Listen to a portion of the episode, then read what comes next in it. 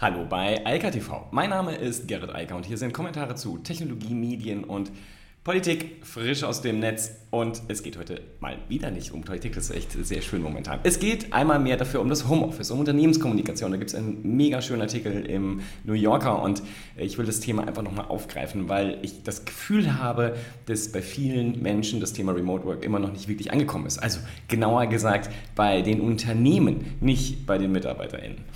Dann geht es um, ja, eigentlich nicht Content Moderation, sondern tatsächlich um Upload-Filter bei TikTok. Ähm, TikTok will schon beim Upload die Videos automatisiert prüfen.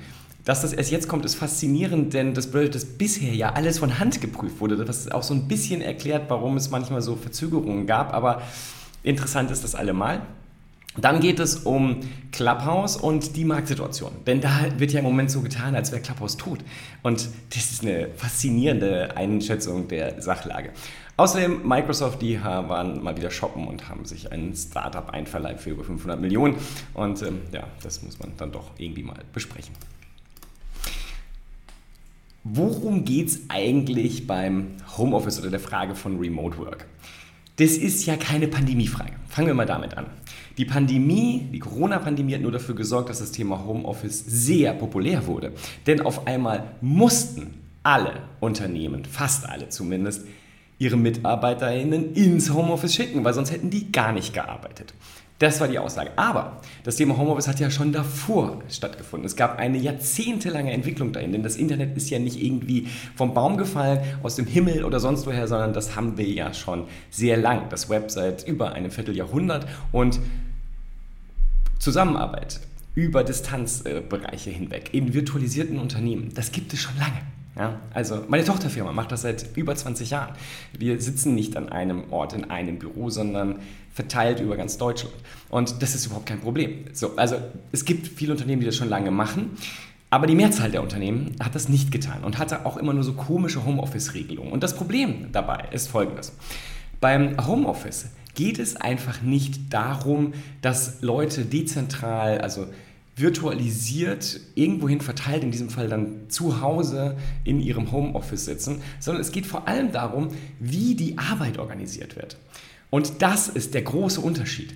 Denn bisher war es ja so, dass Management von MitarbeiterInnen vor allem so verstanden wurde, dass man guckt, dass die da sind und irgendwie geschäftig sind. Also beschäftigt und geschäftig aussehen. Was sie da wirklich getan haben, wussten viele Unternehmen gar nicht und haben dann sozusagen am Ende geguckt, okay, es passt irgendwie alles. Wenn man virtualisiert arbeitet, dezentralisiert und mit und Mitarbeitern, die man eben nicht sieht, also und was die so tun, dann muss man Ziele setzen. Das bedeutet, man muss eine ganz andere Art von Führung etablieren, als das üblich war. Das hat aber nicht nur etwas mit Homeoffice zu tun. Auch Unternehmen, die zum Beispiel insbesondere in, Software unter, äh, in dem Softwarebereich unterwegs sind, haben schon frühzeitig angefangen von ich gucke mal, ob da jemand sitzt und auf der Tastatur tippt, zu wir setzen klare Ziele, das sind die Sachen, die erreicht werden sollen innerhalb eines gewissen Zeitfensters, heute meist sehr kurz, in ein bis zwei Wochen. Und dann wird das geprüft, dann wird geschaut, wo da Probleme bestanden und was man tun soll, wie das verlängert werden soll. Und dann geht es weiter. Das ist auch ein langer Prozess. Also, die, das Thema Agilität ist nichts Neues. Auch das reden wir mittlerweile seit 20 Jahren und leben viele Unternehmen auch seit sehr, sehr vielen Jahren. Und seit ungefähr zehn Jahren auch nicht mehr nur Softwareunternehmen, sondern auch andere Organisationen haben verstanden, die Art und Weise, wie wir früher uns organisiert haben, passt nicht mehr zu dem, wie wir heute funktionieren. Die meisten Unternehmen haben eine hohe Anzahl von WissensarbeiterInnen, die sind halt anders strukturiert. Die Jobs sind viel vielfältiger, die Anforderungen weniger konkret und repetitiv. Das bedeutet, man kann mit den alten, einfachen Führungsstrukturen, jemand ist da, dann ist alles gut, gar nicht mehr vorwärts kommen heutzutage. Also schon seit vielen Jahren. Und auch die Wissenschaft hat das Thema sehr gut begleitet. Es gibt da sehr, sehr viel Information, wie heute Management sinnvollerweise funktioniert. Jetzt zurück zum Ist-Zustand und zu diesem Artikel und der das einfach nochmal schön aufgreift. Und ich finde dieses, dieses Wort halt hier, Visible Busyness, das ist genau das, was in vielen Unternehmen passiert ist. Und es ging halt in der Corona-Pandemie nicht. Auf einmal haben sehr viele MitarbeiterInnen im Homeoffice gearbeitet, abhängig von den Ländern und dem Zeitfaktor zu der, zum Zeitpunkt der Pandemie zwischen 30 und 60 Prozent. So, das heißt, sehr, sehr, sehr viele MitarbeiterInnen waren zu Hause. Und das heißt, Visible Busyness funktionierte nicht, denn die waren ja nicht visible und äh, damit musste man das anders machen. Die, die das vorher nicht gelernt hatten, also das Führen mit klar definierten Zielen, mit klar strukturierten Aufgaben, mit für allen sichtbaren, transparenten Aufgabensystemen, das ist der Riesenunterschied. Das ist das, was den Unterschied macht zwischen einer Organisation, die mit mobiler, wissensgestützter Arbeit umgehen kann und einer, die das nicht kann, die immer noch im Gestern lebt, wo repetitive, relativ einfach strukturierte Aufgaben das Hauptbusinessfeld darstellen. Und die Frage ist, ob diese Unternehmen die Zukunft noch sehen, das ist schwer zu sagen, aber unwahrscheinlich in vielen Bereichen. Repetitive, einfache Arbeiten werden automatisiert, zumindest in Hochlohnländern wie in Europa und auch in Japan und in vielen anderen Ländern der Welt. Nicht in China, da ist das noch ein bisschen anders, aber auch dort stellt man sich um, denn man sieht ja, was alle anderen tun oder zumindest die führenden Unternehmen in anderen Ländern. Und diese Frage dieser Umstrukturierung, dieser kulturelle Wandel der Unternehmen, das ist der Kern des ganzen Problems. Denn viele Unternehmen, also vor allem das Management, auch das ganz oben CEO-basierte Management, haben das häufig nicht nachvollzogen. Die haben den Schritt in den letzten 20 Jahren von einer sehr stark hierarchisch strukturierten und die Leute sind da und deshalb arbeiten sie zu einer, wir haben sehr gut gebildete, sehr wissensorientierte MitarbeiterInnen, die ständig auch was anderes machen, andere Probleme lösen müssen und dafür auch neue Herangehensweisen finden müssen, neue Methoden und die das sehr autark machen, aber natürlich im Zusammenspiel mit wieder anderen WissensarbeiterInnen. Und das funktioniert nicht, indem man guckt, ob die da sind, sondern es funktioniert, ob sie Ziele erreichen. Und ob die Ziele auch klar verständlich sind, ob klar ist und transparent für alle, wo es eigentlich hingeht, also wo man in ein, zwei, drei Jahren sein will und wie man sich da langsam hin vorwärts tastet, iterativ das entdeckt und nicht einen Plan erstellt, der sowieso nach drei Monaten, naja, nicht mehr viel wert ist, auf jeden Fall nicht das Papier, auf das er hoffentlich nicht gedruckt wurde. Also, diese Riesenveränderung. Also zielbasierte und damit natürlich, und das ist der zweite Teil, vertrauensbasierte Arbeit.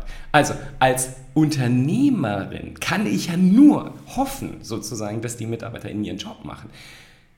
Aber ich kann natürlich über die Ziele sehen, ob sie es tatsächlich erreichen und woran sie scheitern und wie ein guter Manager dann auch helfen kann. Also, damit es wieder in die Spur geht und das Vorwärtskommen, die Ziele erreicht werden. Die kleinen wie die ganz großen Unternehmensziele. Und dieser kulturelle Wandel, über den wir jetzt sprechen und den wir so mit dem Stichwort Homeoffice oder Remote Work abtun, der ist in vollem Gange und der wird auch Jahre dauern. Das geht nicht von heute auf morgen. Gerade bei größeren Organisationen, die so fest in der alten Struktur sind, wird es noch eine sehr lange Zeit in Anspruch nehmen, damit es wirklich von ganz oben bis ganz unten durchgelebt wird und nicht nur so eine schöne Theorie ist. Und was der New Yorker auch sagt, es ist ja nett, irgendwelche neuen Richtlinien aufzustellen. Aber das funktioniert nicht. Also das muss vorgelebt werden, es muss permanent optimiert werden. Auch das ist nur ein Prozess. Und auch der ist, sollte zielorientiert sein. Und das ist, äh, wie gesagt, auch in jetzt anderthalb Jahren Pandemie nicht kurz zu reißen. Es ist beeindruckend, dass viele Unternehmen, wo das vorher nicht so war, es trotzdem relativ gut hinbekommen haben in den letzten anderthalb Jahren. Und es ist beängstigend zu sehen, dass es immer noch 20, 30 Prozent Unternehmen gibt, die das, diese Chance nicht wahrgenommen haben und die jetzt genau da stehen, wo sie vor anderthalb Jahren auch schon waren, nämlich im Gestern. Und wie das in die Zukunft gehen soll, das wird sich zeigen, aber es ist schwierig. Und ähm, gerade hier in Deutschland ist es besonders schwierig. Wir haben eine hohe Resistenz gegen Veränderungen. Diese Veränderung läuft seit mindestens 20 Jahren. Wie gesagt, das Stichwort Agilität und ähnliches ist so alt, dass, ähm, damit kann man keinen mehr hinterm Ofen vorlocken. Aber das passiert immer noch. Und wir verändern uns viel, viel langsamer als andere Länder. Und es gibt immer noch viele Branchen, in denen das gar nicht stattfindet, weil sie auch fern sind von Wissen, von Wissensarbeit, von wissenschaftlicher Arbeit. Und deshalb das Erfordernis gar nicht so sehen, nur umso stärker das Erfordernis wird, zum Beispiel Software und wissensbasiertes Arbeiten vorwärts zu treiben für die eigenen Produkte und Dienstleistungen, desto schwieriger wird es, Mitarbeiterinnen zu finden, die eine Struktur akzeptieren, die veraltet ist. Und wie gesagt, nochmal die einfachen Punkte. Wer das Thema Homeoffice als, als so als kleines Problem sieht, was jetzt gelöst ist, weil man kann ja jetzt alle wieder ins Büro ziehen, der übersieht komplett, dass es enorme finanzielle Vorteile hat, diese Regelungen aufrechtzuerhalten, also eine ernsthafte Homeoffice- und dezentrale Struktur zu schaffen, weil man dann nicht so viel für das, die Büroflächen bezahlen muss und viel glücklichere MitarbeiterInnen haben, weil die haben keine Lust, jeden Tag 30 60 oder 90 oder sogar 120 Minuten im Stau zu stehen oder einfach nur im Auto zu sitzen und ihre Zeit zu verdatteln. Das ist äh, sinnvolle Lebenszeit, in der man wirklich Klügeres, äh, mit der man Klügeres anstellen könnte. Und dann gibt es halt den Punkt des Human Resource Management. Das funktioniert nicht. Die, wir haben einen Arbeitsmarkt, wo immer weniger Junge reinkommen und dementsprechend braucht es mehr ähm, zukunftsgerichtete Organisationsformen und weniger klassisch hierarchische Unternehmensstrukturen. Die funktionieren vielleicht irgendwo noch in der Produktion, aber wo findet denn das noch statt in Deutschland? Das muss man sich doch auch mal ganz ehrlich fragen. Also da arbeiten so nach unterschiedlichen Studien 12 bis 14 Prozent der Menschen. Der ganze Rest arbeitet so nicht. Niemand arbeitet an der Werkbank. Das ist ein kleiner Bruchteil der tatsächlich arbeitenden Bevölkerung. Anyway, wir werden sehen. Schöner Artikel. Ähm, Nochmal zum Nachlesen, auch mit schönen Beispielen. Absolut sinnvoll. TikTok. Ja, also TikTok will automatisiert Videos entfernen, schon während sie hochgeladen werden. Wie schon zu Beginn gesagt, ich finde es total faszinierend, dass das offensichtlich bisher nicht der Fall war. Denn bei allen anderen ist das ja so. Ob bei YouTube, Facebook und so weiter, man kann dann darüber diskutieren, wie gut diese Mechanismen funktionieren. Und es geht halt vor allem darum, Sex rauszuziehen, aber auch jede Form von Hass. So, und dazu kommen natürlich dann auch so Sachen wie richtige gesetzliche Vorschriften. Also das NetzDG, was halt auch Druck auf die sozialen Netzwerke macht hier, löscht das schon im Vorfeld. Schwierig, aber wie gesagt nochmal, faszinierend, dass äh, man offensichtlich in China das als Handarbeit verstanden hat. Und tatsächlich sehe ich das auch für einen Vorteil, denn ähm, tatsächlich, auch wenn das natürlich in diesem Kontext nicht so schön klingt, aber tatsächlich war es so, dass es manchmal so Verzögerungen gab, wann das Video dann live geschaltet wurde, abhängig von irgendwelchen Tick, äh, Keywords und offensichtlich hat es dann wirklich sich jemand angeschaut und dann ging es später erst live und dann konnte man auch sehen, dass dann die Views hochgingen und äh, oder, äh, oder zum Beispiel, dass es an einer gewissen Stelle erstmal festhing und dann erst weiterging. Also das ist schon interessant, aber offensichtlich war da tatsächlich dann viel Handarbeit in, in, äh, äh, unterwegs, obwohl wir es ja hier mit dem Unternehmen zu, zu tun haben, das gerade sehr stark auf Automatisierung, auf maschinelles Lernen, auf künstliche Intelligenz setzt, wenn es zum Beispiel um den Feed geht, den jeder personalisiert bekommt. Ganz spannende Sache und ich vertraue da tatsächlich auch TikTok, weil ich glaube, dass sie die beste Technologie da im Moment am Start haben. Bei YouTube zum Beispiel konnte man ja schön während der Pandemie sehen, dass das nicht funktioniert hat. Dass als die Content Moderator nur noch begrenzt zur Verfügung standen, etwa 20, 30 Prozent der, der Arbeitsleistung, dass auf einmal radikal Videos rausgelöscht wurden, die weder in irgendeiner Form explicit oder äh, violent waren. Ja? Also äh, interessant, äh, dass ähm, das ein Google auch nicht hinbekommt. Hier habe ich tatsächlich ein bisschen mehr äh, Vertrauen, weil ich glaube, dass TikTok, was äh, das Thema maschinelles Lernen und KI angeht, weiter ist. Und insofern glaube ich, dass das insgesamt für die Community gut ist. Tatsächlich auf der anderen Seite, äh, TikTok ist da ja so ein bisschen so wie Instagram. Also es gibt halt relativ wenig Hass dort. Also die, die Diskussionen laufen erfreulich klug und äh, wenn dort Leute kommen mit sehr komischen Meinungen, dann finden sich mindestens drei andere, die dann da kurz drunter kommentieren und das Thema beenden. Also insofern ähm, eine ganz andere Situation als auf Facebook zum Beispiel. Ähm, ähnlich wie Instagram. Das ist sehr, ein sehr freundliches Netzwerk. Noch zumindest, weiß nicht, wie das weiterentwickelt, da jetzt auch der Mainstream langsam auf TikTok aufsetzt, denn Kurzvideos und dieses Format sind halt, naja, die Zukunft. YouTube eher nicht. Ja, und dann gibt es so eine interessante Diskussion, die auf allerlei Kanälen läuft, auch auf TikTok, aber auf Twitter und überall. Clubhouse sei ja tot und das bräuchte man ja nicht mehr. Ist eine steile These. Also A, haben die sehr viel Geld eingesammelt und das muss man immer im Hinterkopf behalten. Ähm, so ein Startup, das in, im dreistelligen Millionenbetrag Geld einsammelt, hat schon eine ganze Menge Hebel für die Zukunft. Natürlich ist es so, dass Clubhouse massiv kopiert wurde. Hier steht jetzt bei Heise Facebook und Twitter. Es waren ja auch Reddit, LinkedIn, Spotify. Also so gut wie jeder hat das Format der interaktiven Podcasts, also des, des Diskurses und der Diskussionsrunden live im Netz übernommen und alle sehen da auch ein enormes Potenzial für die Monetarisierung durch Ticketing und ähnliches und Abo-Modelle. Das kommt ja nicht von ungefähr. Und zu sagen, Clubhouse funktioniere nicht und habe sich nicht durchgesetzt, einfach absurd, weil Clubhouse hat sich nicht nur innerhalb von einem Jahr als App etabliert, sondern innerhalb von einem Jahr alle großen sozialen Netzwerke vor sich hergetrieben und sie dazu genötigt, das Format zu kopieren. Also das Podcast-Format auf die Ebene der sozialen Netzwerke, wo wir das ja im Bereich von Text und Video schon lange haben, auch für Audio zu realisieren. Deshalb mussten sich alle bewegen und haben sich auch alle bewegt. Sogar, wie gesagt, Reddit, wo ich das nicht erwartet hätte, weil deren Grundidee ja eine ganz andere ist eigentlich und die Diskussionen halt asynchron normalerweise stattfinden. Aber okay, alle sind draufgesprungen. Deshalb Clubhouse als Format ist eines der am schnellsten entwickelten und sich durchgesetzten Formate, das ich zumindest gesehen habe im Netz. So schnell hat das keiner geschafft. Selbst TikTok hat dafür länger gebraucht, bis das jetzt übernommen wird, wobei es natürlich auch technisch schon mal schwieriger ist. Und ich glaube, den Gründern war auch relativ klar bei Clubhouse, dass ihre Technologie nicht so einzigartig ist, dass man es nicht kopieren könnte. Interessant ist, dass es dann trotzdem noch ein halbes, dreiviertel Jahr gedauert hat, aber jetzt ist es halt überall verfügbar und wird auch überall schon monetarisiert. Insbesondere Twitter ist da ja sehr, sehr weit vorne, dass sie versuchen, daraus ein Geschäftsmodell für die Creator zu machen.